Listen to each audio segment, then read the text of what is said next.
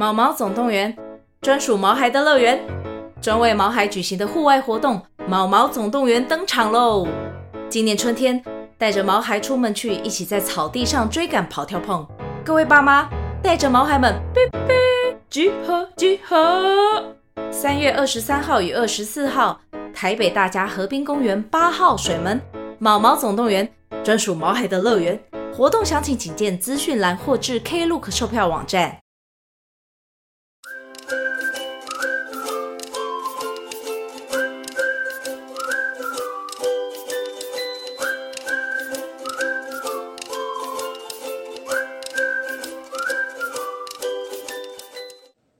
各位听众朋友，大家好，欢迎大家来到由台湾儿童青少年发展障碍学会所制作的节目《与星星共舞》，陪发展障碍孩子成长。我的这个 Podcast 的频道。那我们的节目主要探讨的是许多跟学龄前的儿童发展障碍的议题，以及在儿童青少年可能会遇到各式各样的，不管是发展上的议题、认知、行为、情绪等等，许多家长可能会觉得困扰。会希望有专业人员能够来协助，并且大家一一起讨论的这些议题，会在我们节目当中呈现。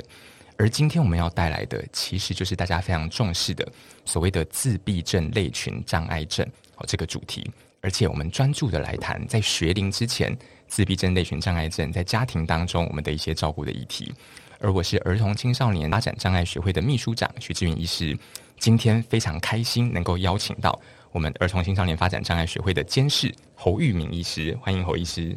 各位听众，大家好，我是侯玉敏医师。目前我在嘉义基督教医院的精神科是主治医师，而我本身是一名儿童青少年精神科医师。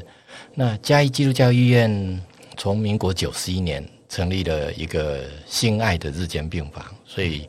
啊、我们有收治治自闭症的学龄前的儿童，在做一些行为的训练。那从九十一年到现在，我就每两个礼拜带家长团体，哦，带了应该二十二十一，超过二十年了，对 对。所以会想谈这个议题，大概就是这二十年的家长教我的事情，这样是非常丰富的经验累积。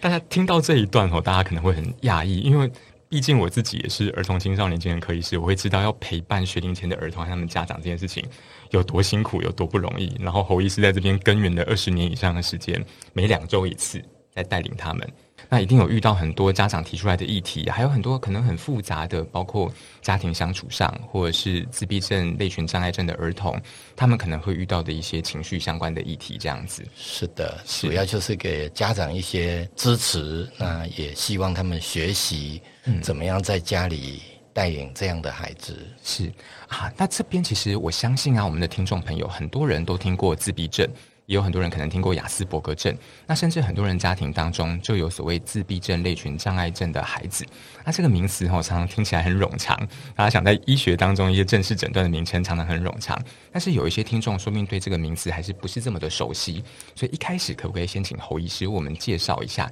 自闭症类群障碍症大致上是怎么样的样貌？它可能有哪一些所谓的症状？自闭症类群障碍其实主要就是两大类的症状哦，一大类就是他们的互动还有沟通上面是有他们的障碍，从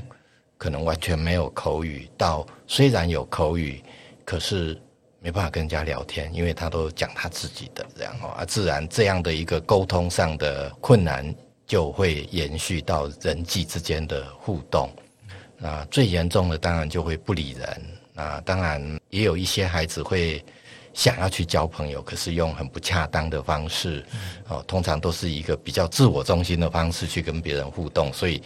大部分孩子也交不到朋友，或者是没有朋友这样子。那另外一大类的症状就是会固着的行为，他们有同一性、局限性的兴趣，然后日常会有固定的一些仪式行为。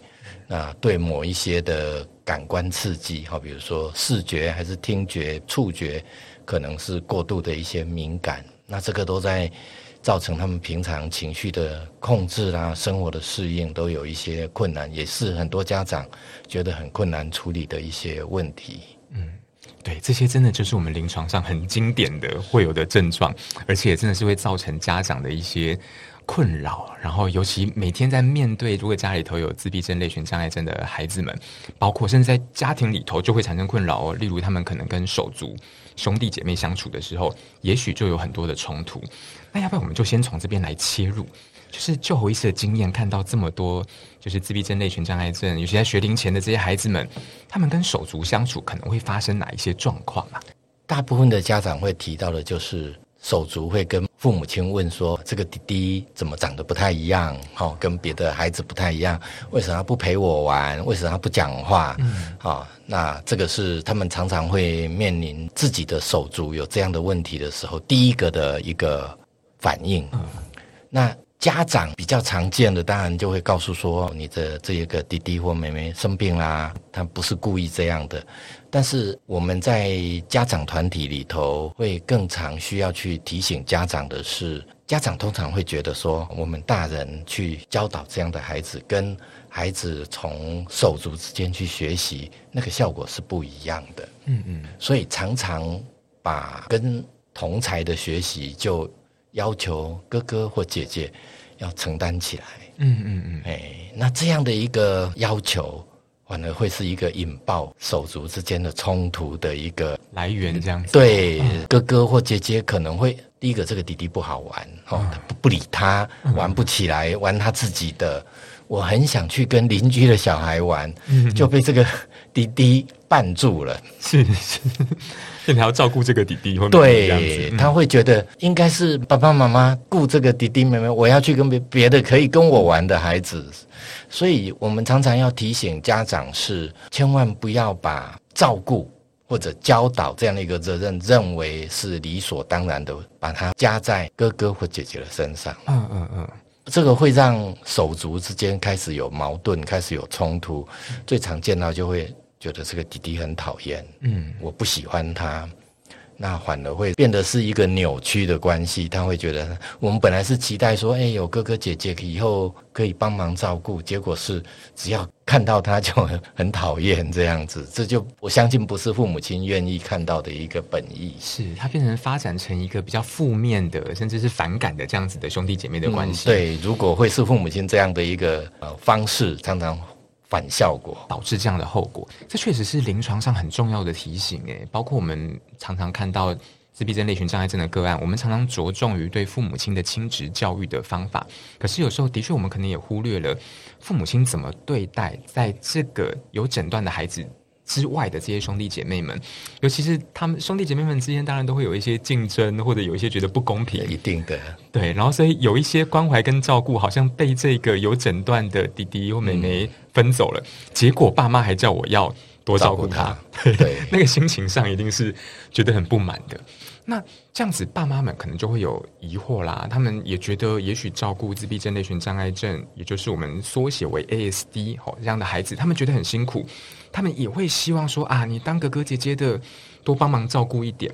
可是，如果不是请哥哥姐姐担负起这样的责任，那如果是以一个家庭为中心这样子的考量来讲的话，我们怎么样能够让家人们一起来共同关心跟照顾这一个类型的孩子？大家怎么样分工或怎么样合作会比较好呢？呃，我觉得其实即便这个手足不是自闭儿。其实父母亲在带领一般的孩子手足，就要了解说，哥哥弟弟或者姐姐妹妹都是平辈。嗯嗯，理论上你在照顾上应该要公平。嗯嗯，好、哦，所以千万不要是觉得啊，那哥哥应该要让弟弟，姐姐应该要照顾妹妹。这种这种这种话很常听到。对，对，这个是很自然，常常会去提出来的。但是其实我说的通常都是达到一个反效果。嗯嗯，哎，那就像刚刚徐医师讲的，自闭儿已经花的比较父母亲更多的力气，家长常常需要带着去做早疗啊什么的，所以他们自然是占据了父母亲更多的时间，所以。抢走了很多的爱，对啊，结果他还要变成承担责任，真的这个是不太聪明的一个做法。所以比较好的做法，我说第一个一定要是公平的，但是不太可能百分之百的公平。所以比如说，也许父母亲要适当的分工，哦，那最好是轮流。哎，不要都单一个，比如说爸爸都只陪老大，类似像这样子，就是要轮流，然后试着还是把呃有一些爱，还是要放在这些手足身上，不要完全家庭生活都以这个自闭儿为主，这不见得对自闭儿是好的疗愈的策略。嗯嗯嗯。哦，我们还是要原来一般家庭该有的，我们要怎么样去？去去在家里互动，应该要维持。那但是没有错，徐医师讲说，诶，可是我们要以家庭为中心，我们应该是全家一起来帮忙这样的一个我们的自闭儿，那就会是当他有帮忙的时候，你要去赞美他，你要去强化他，啊，让他会觉得哦，这个弟弟不会，我会，这个我我很厉害。父母亲因为这样非常喜欢我，那我可以示范给弟弟看。而不是他应该的，而是这个是他得到的荣耀，他要得到的肯定。嗯，是，所以侯医师真的讲到一个家长们都很需要知道的一个重点，就是就是在平常的亲子教养上面，如何转化我们的话，把这种好像是照顾弟弟妹妹的责任，视为一种其实是哥哥姐姐比较厉害，哥哥姐姐可以达到的某一种成效或他们的一个荣誉，这样子。对，不要认为是应该啊，然后有做就是。他该有的做的，但是等到教不好，都变成是他的。对，那这样哥哥姐姐一定会觉得不公平。对，错了犯错都是啊，哥哥怎么没有让弟弟怎么样？这样他当然就会破坏兄弟手足之间的一个互动跟关系。是是是，所以当这件事情如果能够转化过来，让哥哥姐姐他们感受到，并不是被差别对待，而是哥哥姐姐他们能够从中得到一些成就感。他们才会比较自主的、自发的成为爸爸妈妈的对辅助者，这样子是嗯，那所以很多爸爸妈妈也会因此其实有一个疑虑哈，就是像刚刚所提到，家里头已经有一些手足了，结果生了一胎是所谓的自闭儿，他们可能就会想说，那我下一胎怎么办？我该不该再生一个弟弟或妹妹？这种情况，侯医师会怎么回应爸爸妈妈？呀，这也是我们在家长团体里头常常讨论的议题，尤其当有一些家长啊、呃、分享。他的哥哥姐姐怎么样透过同才的训练，然后跟父母亲训练，达到不同的效果的时候，那免不了有的家长就会想说：那我再来生一个弟弟妹妹，嗯，然后也许可以把这个哥哥或姐姐的这个自闭儿能够有模仿学习的对象。那到底我再生好不好？嗯，我常在家长团体分享的就是。自闭症其实是一个家族性的一个，它跟遗传相关的一个障碍哈，所以我们蛮常碰到在同一个家庭里头有不止一个以上的一个自闭儿哈，也许手足没有，但是很有可能有其他的堂兄弟、表兄弟也会同时有，所以我会跟家长讲啊。你不能忽略这个可能性，对，嗯、所以过去的研究也都说，大概一百个小朋友里面哦，就一个自闭儿，我们都在百分之一的机会。可是当一个手足已经有的时候，下一个手足再得到自闭儿的机会会高到八到二十倍。嗯嗯嗯，哦，所以听起来是蛮高的，很吓人哦，二十倍的得到这样的一个疾病的一个可能性是。对，但是我也会跟家长讲说，但是这个这个从另外一个角度来看，是他也有八十 percent 的可能性，他是不是？嗯嗯嗯。好，所以当你如果有八十 percent 不是的时候，那这一个孩子当然就相对会就达到刚刚说到的，他会有一些同才的效果。啊，如果你带领的好，那也许真的在等到父母年纪大了之后，他会有一个手足去关心这个自闭的。哥哥或姐姐，所以也有他的好处。我我会这样去跟家长做分析，但是我也会跟他说，但是医师没办法跟你讲说你到底生下来，因为目前没有办法产前检查去 去确认这个孩子会不会是自闭，产前就能够确认。所以你你你要冒一些风险。那我常常跟他们开玩笑说，如果第二个还是自闭儿，医生也没有办法帮你照顾，还是得你要承担起来，而且真的就是。我我们的门诊里头有不少，就是呃一家就两个哦。我、嗯、我的我的最高纪录是一家有三个，哇，这可以想象家里头的负担其实真的蛮重的。对，这、嗯、这个是家长需要自己去考虑。对。嗯对啊，其实侯医师讲到这个真的是很关键的议题，就是医生并不是算命仙，我们没有办法帮他们事先预测你下一胎是不是自闭儿，或者是有没有可能也有一些自闭特质。但是我们能够告知的就是以科学上面的依据告诉他们说，诶，这个几率有多高？而且，相较于所有的所谓心智类的疾病，自闭症真的是其中。就是遗传率相对高蛮多的，遗传穿透率相对是比较高的，对，比较高的状况，对，所以那里头的利弊得失，常常也是很多家庭要衡量的情形。是，尤其是他们可能也会想象说啊，现在要是我又生了一个弟弟或妹妹，结果又是自闭儿，我原本照顾一个已经够辛苦了，如果要照顾第二个，会是什么情况？尤其今天如果是家族一起外出，像一起出去吃饭。会一起出游的时候，对，常常要顾自闭儿，可能也会影响到家庭当中大家外出的自由度、自在度，或者是家长的辛苦程度啦。所以我们也看到很多人可能因此而受限，就是他们的家庭的娱乐，可能是因为照顾一个发展比较特别的孩子而受限。这个部分，侯医师不知道在遇到家长这样困扰的时候，会怎么样建议他们？如果大家要外出去。家庭互动或出游的时候呀，yeah, 对，这其实，在我们前面刚刚提到手足的时候，这也是一个手足会抱怨的议题。嗯，为什么我们家不能像别的家庭一样去餐厅吃饭？嗯，为什么我们家不能像别的家庭一样去一些乐园玩？家长就得告诉他，因为弟弟要要做要做疗愈，对，啊，弟弟因为不受控，这个到那边真的是会很辛苦。其他孩子又觉得更挫折、更灰心。是，这个都是真的手足会去抱怨。所以我刚刚也一直在强调，就是说家长要试着疗愈，当然要做，但是一般家庭的生活还是应该要尽力的去维持。嗯嗯，好，就是该有的外出用餐，该有的到一些乐园去玩。我常会跟在家长团体跟家长讲说。疗愈不是只有到医院来做疗愈，不是到学校就叫做疗愈。生活的经验都是一种学习。嗯，你带着孩子到餐厅去，他就学习了在餐厅该有什么样的行为。同样，他到儿童乐园去，他也学会了哦，我想要玩，我就得排队，不然就拉倒回家。啊，对，这种生活常规都是应该学习的事情。是，是，所以我会劝家长说，当然你有可能在这个过程当中。啊，会发生一些不愉快，可能你买了门票没多久就回家了。啊，对。对，可能你吃饭，结果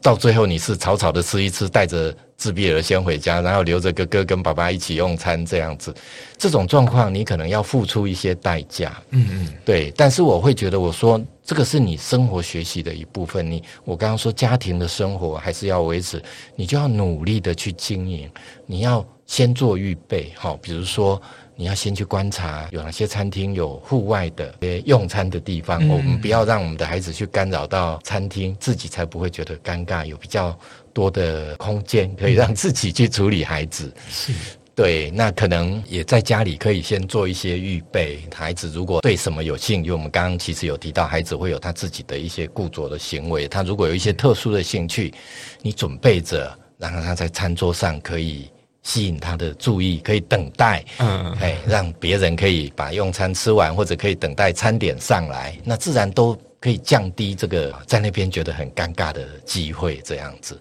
那到乐园的部分，其实我们的家长在经过这几年他们这样的一个学习，他们也会知道哦，他们会拍照啊，会去找网络的资料。让自闭儿去知道，我明天要去这个地方哦。你看这个大门长这个样子啊，你看这些小朋友都在排队哦，哦，要排队。你看这个好玩哦，找影片，尤其现在这个网络这么发达，都可以找到，都可以找到，都可以让自闭儿透过这个部分去学习，然后去预备。啊，当然，我我刚刚也说了，孩子不好，先警告，这不行。拉倒，回来，下次再来。嗯、那他们就会学习，对他们就会学习到哦，我要这样，我才可以在那边吃到我喜欢吃的，我才可以去玩我想要玩的。是，啊，有成功的经验，其实一样啊，这是生活的学习，孩子就会知道在那里能够表现出适当的行为。嗯、我觉得这是都应该把它当成疗愈部，然后这个也会让家庭的气氛变好，也会让手足不会觉得哎，父母亲亏欠他这一些机会。嗯我们这几年其实已经发展到，我们的家长会带自闭儿出国去玩，哇，超厉害！这个对，当然他们不敢参加团，因为团状况多，但是他们会自助去带着去去。但我已经觉得很佩服，我也会觉得很感动。我们的家长真的就很实践这种所谓生活就是学习这样子，这个超厉害！这个光听到都觉得很佩服这个家庭，是不仅有准备，而且有勇气可以去做 这样子的是是训练。所以其实侯医师刚刚提到几个，真的都是很重要的提醒诶，包括说我们一定还是要顾及家庭当中可能该有的娱乐生活，以免让其他的孩子觉得受到亏欠。其实，在顾及娱乐生活的时候，我们前面要做一些准备啊，包括说先看看那个场地是不是让我们有足够的弹性跟余裕，能够处理孩子的情绪状况。那也包括说，我们事先也可以准备一些孩子有兴趣的东西，在现场如果真的有一些干扰的情形的话，能够让他的注意力比较。集中在他喜欢的东西上，情绪可以平静下来，可以平静下来。对，然后预先我们可以先做一些练习，拍照或者是影片，然后让他看到即将要去的环境，以免自闭而对于新环境有很多的一些烦躁感。那最后就是好，如果今天真的练习失败了，我们还是可以下次再来练习，因为行为治疗本来就是一步一步慢慢累积的。所以我觉得接下来就带到一个很重要的主题，就是这些行为治疗的练习，我们该怎么做？那这里头其实眉眉角角非常多，我们希望能够把它切到下一集来谈更多跟自闭儿的行为治疗有关的议题。在家里头我们可以做哪些练习或处理自闭儿情绪？好，所以让我们期待下一集关于学龄前的自闭症类群障碍症儿童的家庭照护。谢谢大家收听，期待下一集。